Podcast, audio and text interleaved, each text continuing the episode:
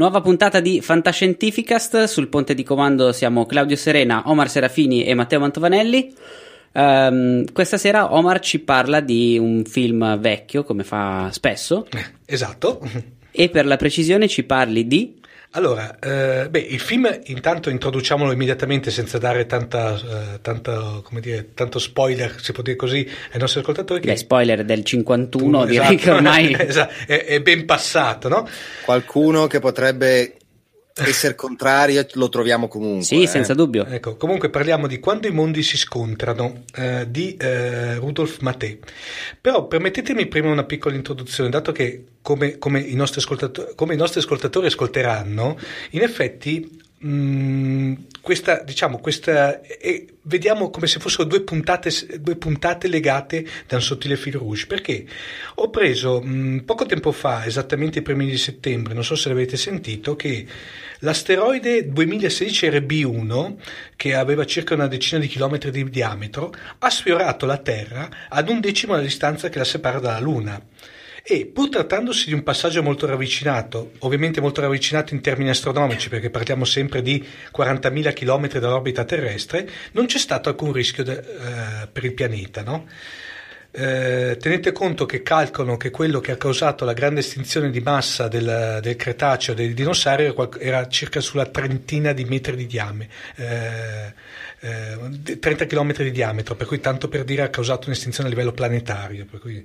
Non saremmo andati lontano neanche Esatto, neanche quello. No, ma il bello è che si sono accorti 24 ore prima che passava, per cui anche lì con dei tempi ristrettissimi. Ispir- Chi è che si era distratto al radar? E lì non so, secondo me copartecipazione. Eh. Era una maglietta rossa. Dici? Mm, mm, eh, ma con mm. manie molto masochistiche. Eh, se sei una maglietta rossa sei masochista, già lo sai in partenza. Inside. Esatto. Ispirato da questo evento ho analizzato due pellicole che se volete rappresentano uh, le due facce della stessa medaglia e che pongono, uni, unite da un sottile filo rouge, la stessa domanda. Come reagirebbe l'umanità in caso di uno scontro inevitabile di un corpo celeste? Eh, bella domanda, eh? Ovviamente i media fantascientifici, eh, fantascientifici, hanno già trattato largamente questo topic. Diciamo alcuni esempi, mi viene in mente uno su tutti così, eh, Meteor, che era un film del 79 con Sean Connery, e poi i più recenti Gemelli diversi, Deep Impact eh, di Mimi Leder del 98 e Armageddon di Michael Bay sempre del 98. Eh, Oddio, era di Michael Bay davvero? Sì. sì, era di Michael Bay e quando Ben Affleck gli ha fatto la domanda ma perché abbiamo mandato dei minatori con eh, un razzo sulla Luna non era più facile insegnare a degli astronauti a usare una, una cosa da minatore gli ha detto eh ma era meno bello eh beh, sì, più che altro eh, Bruce Willis minatore aveva più palle degli astronauti che hanno scelto come attori quindi No, ma a me, a me, scusate un attimo, breve, breve, parentesi, di quel film lì la scena che mi piace, fa morire più di tutte è quando i, gli, gli astronauti, i minato, minatori astronauti chiedono che abbiamo il loro compenso, che a un certo punto, uno non so, chiedono le cose più strane, a un certo punto allora poi vorremmo una cosa, non pagare più tasse per tutta la nostra vita, sembra che le avessero chiesto veramente la roba più impossibile sulla faccia della Terra. Infatti, mi ricordo il funzionario della NASA che aveva fatto una faccia come dire: no, non si può fare. Non va bene. Questo dalla misura esatto. del, del, fisco statunitense. Esatto. Comunque, i due film che, di cui parlerò rientrano sia nei, nei canoni di Atavar con, come la puntata di, di questa sera, sia eh, successivamente nella, nella parte 2 di Big in Japan e danno una risposta alla precedente domanda, se volete in maniera diversa, singolare e visivamente originale. Per cui partiamo, come abbiamo anticipato prima, a parlare del, del primo film che è Quando i mondi si scontrano. Ehm, confortato dal successo del suo Uomini sulla Luna nel 50, il produttore e regista George Pal, e tra l'altro partiamo di un nome George Pal che eh, appartiene al pantheon della fantascienza, sotto tutti i punti di vista, tra l'altro mi riprometto prima o poi di fare un qui ci vorrebbe più di uno speciale perché parlare di George Pal veramente parliamo di un personaggio, un big e dir poco big, eh, produce nel 1951 il fantastico Quando i mondi eh, si scontrano e affida la regista a Rudolf Maté, che è un regista polacco naturalizzato statunitense, più volte nominato all'Oscar della, per la miglior eh, fotografia, mi pare 5 volte, ha avuto 5 nomination. Io direi Claudio, partiamo entrando con il trailer e dopo entriamo nella, nella trama. When worlds collide. Written in the stars is a message of doom for this, our world.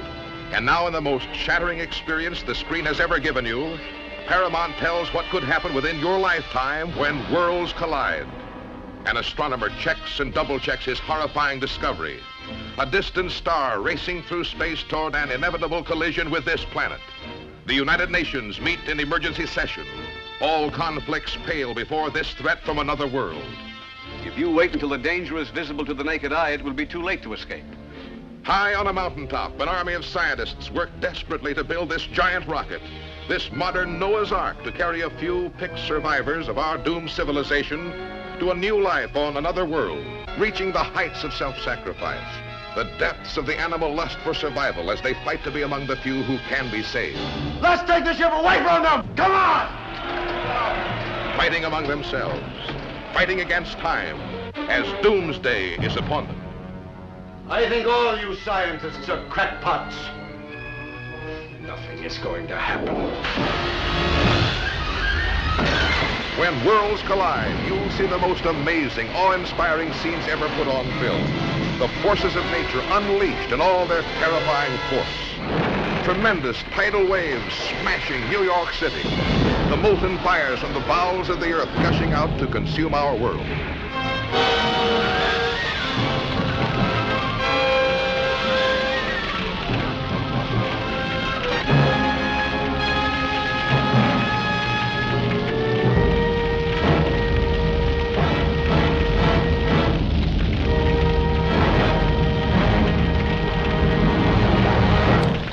Dunque, la, a grandi linee la trama è, se volete, è abbastanza lineare e entra nel classico film di fantascienza degli anni 50, per intenderci.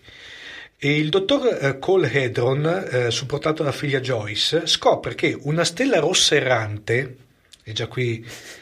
Eh, già è fantascientifico. Che si chiama Bellus, e Zira, che è un, un, suo pianeta che gli orbita intorno, per cui errante anche lui, di dimensione uguale al nostro, stanno entrando nell'orbita della Terra e causando la, la distruzione. Ovviamente indicano un consiglio eh, diciamo straordinario di sicurezza dell'ONU dove Edron avverte i capi di Stato che la fine del mondo avverrà probabilmente entro un periodo di otto mesi e l'unico modo per scampare al disastro è quello di costruire delle astronavi e partire alla volta di Zira che sembrerebbe da una prima analisi poter ospitare la vita. Ovviamente eh, il, il, il, dottor Edron viene, comincia a essere preso in giro, deriso da tutta la comunità scientifica per le sue teorie che non sono confermate da altri astronomi. Edrom così si vede rifiutato questo progetto, come dire, sta dicendo un sacco di cavolate, lasciamo perdere. Però a questo punto entra in gioco il ricco magnate eh, Sidney Stanton, il quale praticamente si offre al dottore di eh, finanziare il, eh, crede nel, nella sua stima, nel, nel fatto, nel, nell'annuncio del suo disastro e sostanzialmente dice ok ti pago io le spese di realizzazione del tuo progetto di astronave però in, in, cambio io voglio essere il primo uomo a salire su questa astronave e porsi in, in salvo. Passano pochi mesi, tra l'altro, e la teoria catastrofica di Hadron viene cons- confermata, per cui eh, da tutti coloro che prima l'avevano deriso. I capi di Stato ovviamente si riuniscono nuovamente in consiglio e decidono che ogni nazione va a finanziare una propria astronave nel minor tempo possibile. Teniamo conto che tra l'altro parliamo anche di un periodo dei primi anni 50 dove l'astronautica era agli, agli albori, per cui parliamo proprio anche se volete che il fatto di costruire un qualche cosa, una sorta, sorta di astronave arca era visto come qualcosa di veramente al limite dell'impossibile. Tra l'altro anche Zira comincia ad avvicinarsi all'orbita terrestre e la sua attrazione gravitazionale comincia a provocare maremoti ed altri disastri naturali. Così praticamente eh, cominciano i primi soccorsi. Tra l'altro, ehm, diciamo, le scene più belle in effetti del film sono queste. C'è, c'è, tra l'altro addirittura questa inondazione in New York che è fatta veramente, be- cioè tenuto conto degli effetti speciali dell'epoca, per cui non parliamo, parliamo proprio di modellini, mm-hmm. non computer grafica, fatta veramente bene. Tra l'altro poi eh, ricordo che questo film qui ha vinto un premio Oscar per gli effetti speciali, per cui... Eh, gli effetti speciali notevoli. Ehm, il giorno del giudizio, praticamente quando la- l'astronave si appresta a partire, alle persone che hanno lavorato al progetto di costruzione viene imposto di giocare una sorta di lotteria. Bellissimo, alla quale poi eh, così viene deciso chi dovrà salire sulla, sull'astronave, che intanto viene caricata di vivere, microfilm, attrezzi per animali, giornali, eccetera, eccetera, cioè tutto quello per poter ricostruire una sorta di eh, presupposto di umanità sul nuovo pianeta. Nel frattempo vengono pubblicati i risultati della lotteria e stento, a un certo punto lì c'è una sorta di sommossa perché la gente ormai presa dalla furia ehm, cerca di assaltare alla- l'astronave. E tra l'altro eh, Stanton che nel frattempo aveva soldato una sorta di chiamiamolo piccolo esercito per contenere la folla eh, praticamente non riesce a salire e tra l'altro ehm, a terra rimane anche il professor Edron perché lo aiuta a, come dire, lo aiuta a non essere come dire, schiacciato dalla folla che stava tentando di assaltare ad un ultimo salto disperato la- l'astronave. Eh, ovviamente, quando parte alla volta di Zira, eh, l'astronave parte e si assiste alla distruzione della Terra. Ahimè, un effetto speciale pessimo, nel senso che cancella con un pressapochismo tutti i begli effetti speciali che c'erano stati precedentemente nel film. Tanto posso spoilerare, nel- nella fattispecie si vede la Terra che esplode, è sostanzialmente come se fosse un, una sorta di pentolino con dentro del tipo del sugo di pomodoro che bolle, una roba del genere, tristissimo effetto. Ehm, ovviamente in eh, Joyce, la figlia del professor Eddon, che nel frattempo era salita su astronave, in preda alle lacrime, capirà tra l'altro che dopo suo padre si era sacrificato apposta perché il suo peso avrebbe superato la soglia di sopportazione della nave e il carburante non sarebbe servito ad arrivare eh, di nuovo eh, incolume, cioè non riuscivano a raggiungere il nuovo pianeta.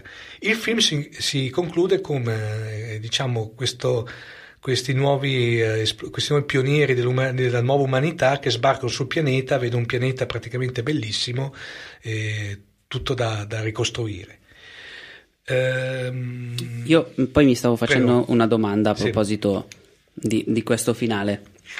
Anche Perché- tu? Sì, perché a parte che va bene, abbiamo costruito un'arca per salvare la- l'umanità e quel che riusciamo a portare via. Però, tra tutti i posti a cui stiamo puntando, puntiamo al pianeta errante che non Infatti. sappiamo che fine farà. E la domanda che mi faccio io è: questo era un pianeta errante che girava intorno a questa stella rossa esatto, che si scontra con la Terra. esatto.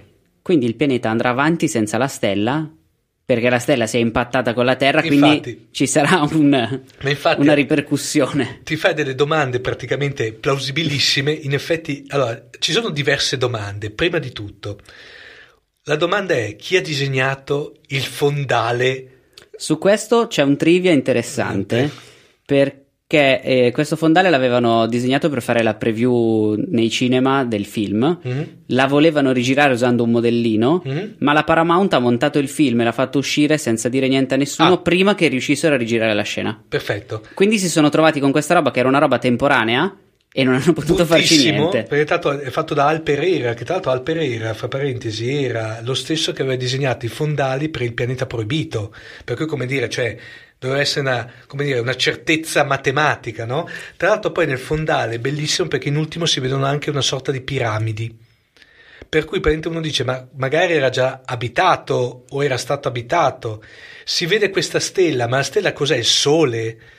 E, e, e Bellus che è sopravvissuto? Ci sono, sono una serie di domande eh, che, che- che rimangono lì. No, senso- aspe- aspetta, ho trovato il eh, giusto mix sul pianeta e la, eh, e la stella che si scontra. Hanno giocato a bocce. Il eh, la, la stella si è scontrata con la Terra, tutte e due sono state sbocciate, sono andate via e il pianeta errante si è fermato al posto della Terra attorno al Sole. Ah, dice ha preso esattamente il posto che aveva la Terra nell'orbita solare ed è Esatto. rimasto lì. Certo. Una sorta di filotto, eh, co- come il biliardo praticamente. Eh. Eh, beh, in effetti potrebbe essere una giusta analisi. Potrebbero... Veramente un, eh, un- una botta di fortuna non indifferente. eh. Sì.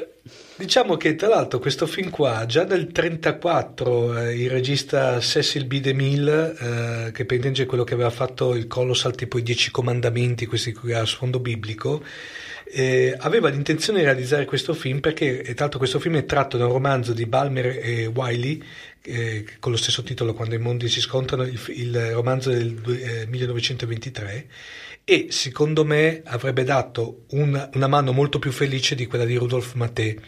Ottimo cineasta, ma secondo me poco avvezzo al, al film d'azione barra fantastico. Ehm, infatti, se gli effetti speciali sono girati con una tecnica assolutamente perfetta, almeno per quanto riguarda i cataclismi e le devastazioni provocate al passaggio di Zira, e quantomeno decorose per le scene spaziali, non fanno riscontro un'uguale forza nell'intreccio e nei personaggi del film prima dello spettacolare evento finale. Poi abbiamo detto che dall'altro punto di merito va assolutamente allo scenografo al Pereira per la penosa visione del nuovo pianeta, però come diceva prima Claudio è stata una roba, se volete, anche non dico voluta, ma purtroppo, come dire, o era così, è capitata, è capitata che tra l'altro è il paesaggio è talmente evidentemente disegnato da risultare grottesco.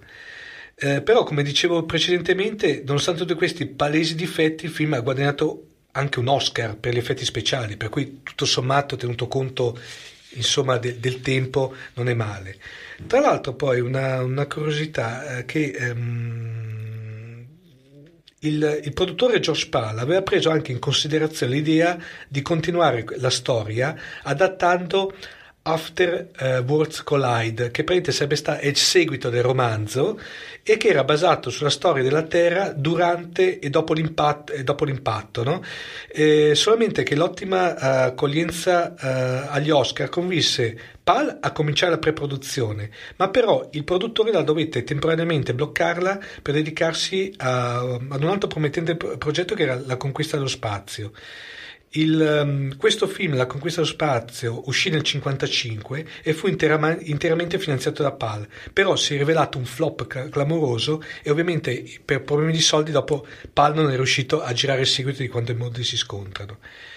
Eh, direi che tutto sommato però parliamo sempre di una pellicola estremamente godibile, tenuto conto ovviamente che parliamo pur sempre di una pellicola degli anni 50, con i ritmi, i tempi degli anni 50, con gli effetti speciali degli anni 50. Per esempio secondo me è bellissima e tanto molto evocativa l'astronave che è fondamentalmente una sorta di aeroplanone che decolla con la classica scivolo verso l'alto, no? proprio da icona da, da, da, di film di fantascienza e direi tutto sommato è consigliabile la visione. Poi parliamo anche tanto di una, in, in sé, poi anche di una pellicola che dopo è, ha fatto da capostipite a tutto un genere, come abbiamo citato prima, non citando gli ultimi vari Meteor, uh, Armageddon e Deep Impact. E ti dirò Ma... di più, è stata anche ripresa recentemente nei fumetti della DC. Ah.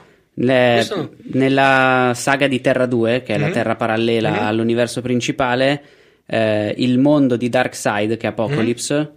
si sta per scontrare con la Terra, nel senso che l'hanno guidato apposta mm. per divorare la Terra, e le, il, un esercito di diverse nazioni costruisce queste arche gigantesche per andarsene a terraformare un altro pianeta, abbandonando la Terra al suo destino, e quindi Molte scene, tra l'altro, riprendono da come le hai descritte, quelle proprio del film, anche molto visivamente. Tra l'altro, il film l'altro, è disponibile, peraltro era uscita. Io l'ho rivisto in VHS, pertanto per darmi in termine. Tra l'altro, è uscita questa bellissima edizione in VHS proprio fatta dalla, dalla casa distributrice, praticamente dalla Paramount fatto veramente perché aveva anche restaurato. Non so se esiste in italiano, quantomeno in versione DVD, né tantomeno Blu-ray, eh, però consiglio se è recuperabile, ovviamente rigorosamente come consigliamo qua, perché non, diciamo in maniera regolare e autorizzata, consiglio vivamente perché parliamo pur sempre di, un, di una pietra miliare della fantascienza cinematografica. E visto che sei ormai direi a tutti gli effetti il più grande esperto di film degli anni 50-60. Grazie. E parlavamo di capostipite del, del genere di disastro planetario. Sì. Eh, ci sono un paio di elementi che hai raccontato che sono significativi all'interno di film usciti dopo, appunto come Armageddon, Deep Impact e per, ah, nonostante mi faccia male citarlo, anche per 2012. Sì. Tipo la lotteria. Mm. È stato uno dei primi a tirarla in ballo perché me la ricordo poi venire fuori in Deep Impact, la lotteria per scegliere chi salvare. Allora, la lotteria, che io sappia, ad- era addirittura presente nel, nel libro, per cui parliamo già del 1923. eh? Eh, quindi direi che prima di loro pochi, cioè non ci sono molte possibilità. Esatto, tra- no, di- direi che, che io dei film catastrofici, allora, diciamo, se vediamo proprio a livello di media fantascientifici, parliamo del, io prima del- di una lotteria per salvare un qualche un elemento catastrofico, prima del, del- del 23 non ho conoscenze. Se la vediamo dal punto di vista cinematografico, che sono un filino più ferrato, direi che questo è il primo caso dove c'è stata una cosa del genere. Eh, no, infatti perché sta- se ci penso è un- era un elemento pregnante di Deep Impact, quello Esatto, del esatto. scopriamo chi si salva. Esatto, no, ma Attraverso- che poi se vuoi praticamente è una cosa eh, molto particolare perché normalmente in questi casi qui cosa si tende a salvare? Si tendono a salvare perché in 2012 hai citato un film che tra l'altro qui lo dico Ne- qui ne lo muoio dico- se- se ne parliamo troppo, guarda, eh, no, tu- tutto sommato 2012 dai se lo vedi con lo spirito del film come dico io De Panza va anche bene dai carino Un po' più basso della panza, però va benissimo. sì, eh, però lì si sdoppia e qui mi fermo, se no cadiamo nel, nel, nel volgare. No, nel 2012 c'era il fatto che lì venivano salvato il GOT, l'establishment de- de- de- de- della terra, no? i più ricchi, chi pagava di più o i governanti. Per cui anche lì lotteria tanto non era, hai capito? Era... No, no, no, in 2012 infatti per me l'elemento che tornava non era tanto la lotteria, ma era le nazioni che costruiscono le arche. Le arche, esatto. E la- eh, lì poi è rivista nell'ottica moderna, non erano le singole nazioni, ma erano i gruppi di nazioni alleate. Sì, infatti. Perché infatti c'era praticamente l'Europa e il eh, Nord America, inteso Eh. geograficamente, perché mi pare ci fosse di mezzo anche il Canada, ma non sono sicuro. La Cina, e poi pare- l'Asia. Sì. E l'altro elemento poi invece era il sal- cosa salviamo dell'umanità, tipo le opere d'arte, Sì. gli animali o quant'altro, e c'era tutta quanta la scena di 2012 lì. Esatto. Anche. Qui invece poi tra l'altro parliamo invece di un progetto privato, perché sostanzialmente qui abbiamo un magnate, diciamo, poteva essere eh, un, un Bill Gates, chiamiamo o un, un Zuckerberg che a un certo punto dice... Elon Musk, direi che in Elon- questo no, caso... in questo caso è Elon Musk. Poi, tra l'altro, eh, sono, eh, sono appena uscite. Non so se avete visto i video sul suo progetto di colonizzazione e terraformazione di Marte. Di Marte, sono, sì. eh, bellissimi. Oddio, sì. Ecco, eh, diciamo qui è l'Elon Musk della situazione che dice: Ok, eh, visto che nessuno ti dà retta, io credo a quello ti do io i soldi perché è un'iniziativa puramente privata.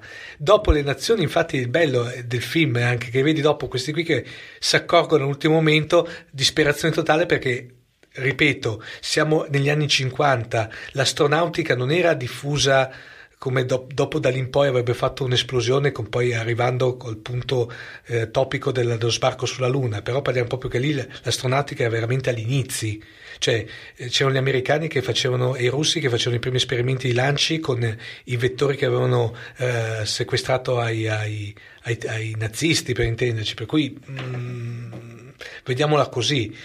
Però tutto sommato è per quello che è anticipatore. Poi veramente se si vede anche il film, la famosa inondazione di New York, regge tu- ancora tuttora come effetto speciale. eh. E lì andiamo in Day After Tomorrow. Esatto, ma ma è anche in Day After Tomorrow, ma anche, no, anche mi pare in, in Deep Impact. No, in Deep c'è la scena. Deep Impact sì, anche lì perché il primo meteorite porta O era Washington. anomala. O era Washington, non mi ricordo più perché c'è la No, scena. no, era New York. New York. Per cui- Forse anche Washington, non lo so. No, a eh, Washington c'è la scena che c'è praticamente il presidente degli Stati Uniti che viene schiacciato dalla portaerei, mi ricordo Allora quella. sicuramente anche Washington. Ecco. Non mi ricordo le città, ma eh, ho controllato, il DVD di Quando i mondi si scontrano è in vendita su Amazon. E lo metteremo nei link. Lo mettiamo nei link alla puntata. Costa veramente molto poco. Ce n'è anche una versione con cofanetto con anche Deep Impact. Eh beh, vedi. che se vuoi fare le cose le fai bene. E La guerra dei mondi a caso che non c'è. Beh, che, Guerra no, dei mondi, che è giusto perché- per di George Pal. Per cui se volete a quel legame lì. Però, allora non c'è potevamo to- fare il, il cofanetto di George Pal. Esatto. non, no, non riesco a capire. No, non riesco a capire. Cioè, allora metti dentro Meteor piuttosto. Però. Eh, infatti avrei, avrei visto meglio o tre film su meteoriti o tre film di George Pal. Invece questo è un cofanetto misto. Sì, è un fritto misto. Però sono tre DVD a 8,49 euro. Cavoli, cioè, prendere immediatamente. Io direi poi tra le altre cose che da come l'hai raccontato tu eh, c'è una grossa differenza tra il film dell'epoca e tutti quelli che sono venuti dopo, nel senso che nel film di cui stiamo parlando la Terra va a farsi benedire. Esatto. Infatti- Mentre in tutti i film successivi, alla peggio, la Terra ha qualche problema. Qualche- Però rimaniamo sempre sulla Terra. Esatto, questo qui, be- infatti, guarda, eh, Matteo, qui è beccato proprio. Questo qui è forse che io sappia uno dei pochi film in cui praticamente la Terra viene distrutta. Secondo me il massimo, non so se l'avete visto da questo punto di vista, è, Tita- è Titanae.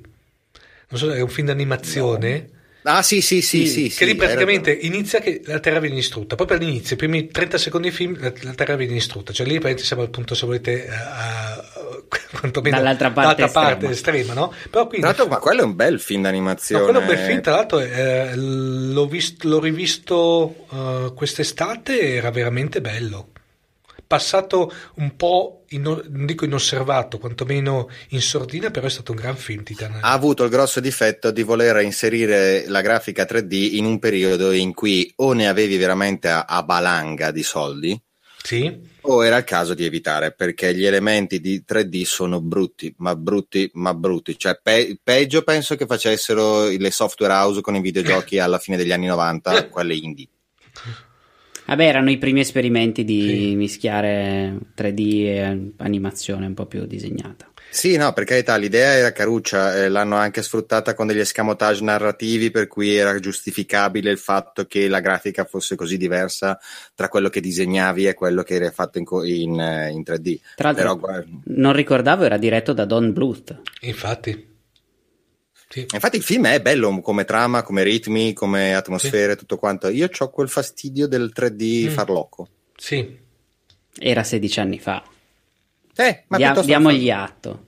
Ci hanno provato. Sono andati là dove nessuno aveva mai osato. Ok, però a questo punto ti dico Final Fantasy, ci hanno provato, ma anche no. Ma allora lì il problema di Final Fantasy era la trama. Non c'era. Però da vedere esteticamente era molto bello. Tacci Ah, che sì, ripiango sì. ancora i 35 euro del DVD di Final Fantasy. Eh, Comunque, eh, ritornando, da vedere, cioè poi visto che praticamente mettiamo il link al DVD, DVD, soprattutto c'è anche il cofanetto perché tanto poi c'è dentro, a parte di Pimpat, va bene, eh, a me era piaciuto più che Armageddon, forse perché era più plausibile dal punto Hai di detto vista... Carmageddon? Armageddon. ok? Ah, ok, scusa. No, no, eh, va bene tutto, però. Va bene l'ora, va bene il fatto che siamo reduci da una birra cinese, però direi che... no, no. No, è vero, Deep Impact per me aveva uno spessore No, era mm, più plausibile. abbastanza buono, dai. non era di Michael Bay. Esatto. Cioè, basta Eh. quello, non è che bisogna andare. Diciamo che A provavano fare- a raccontarti storie di personaggi che non erano degli eroi ganzi alla Hollywood, erano delle persone relativamente normali con i loro problemi. Sì, sì. E già per questo per me avevano vinto nel periodo, perché sinceramente... Sì, eh, beh, i personaggi avevano si- uno spessore completamente diverso, imparagonabile con i minatori, dai, non c'era tutta. Vorrei ricordarti, no, chi, è, chi è che in Armageddon imitava... mm, si metteva sull'atomica e lo cala Steve Buscemi. Ecco, cioè, que- que- quella scena basta e avanza. E però c'era Liv Tyler. Ma anche Eh, no, cioè, sì, ah, ok, sì. vabbè, che piangeva tutto il tempo però. Preferisco la Tea Leoni, che è quella di, di Pimpart. Eh, sono scuole di pensiero differenti. Eh, vabbè, eh. Chiudiamo qui, direi che... Chiudiamo qui e andiamo a guardare delle immagini di Liv Tyler.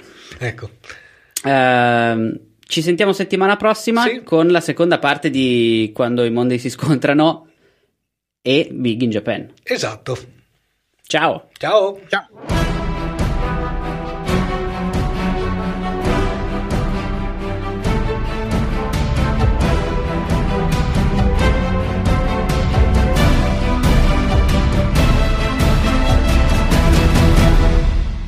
Dal ponte di comando di Fantascientificast è tutto anche per questa puntata.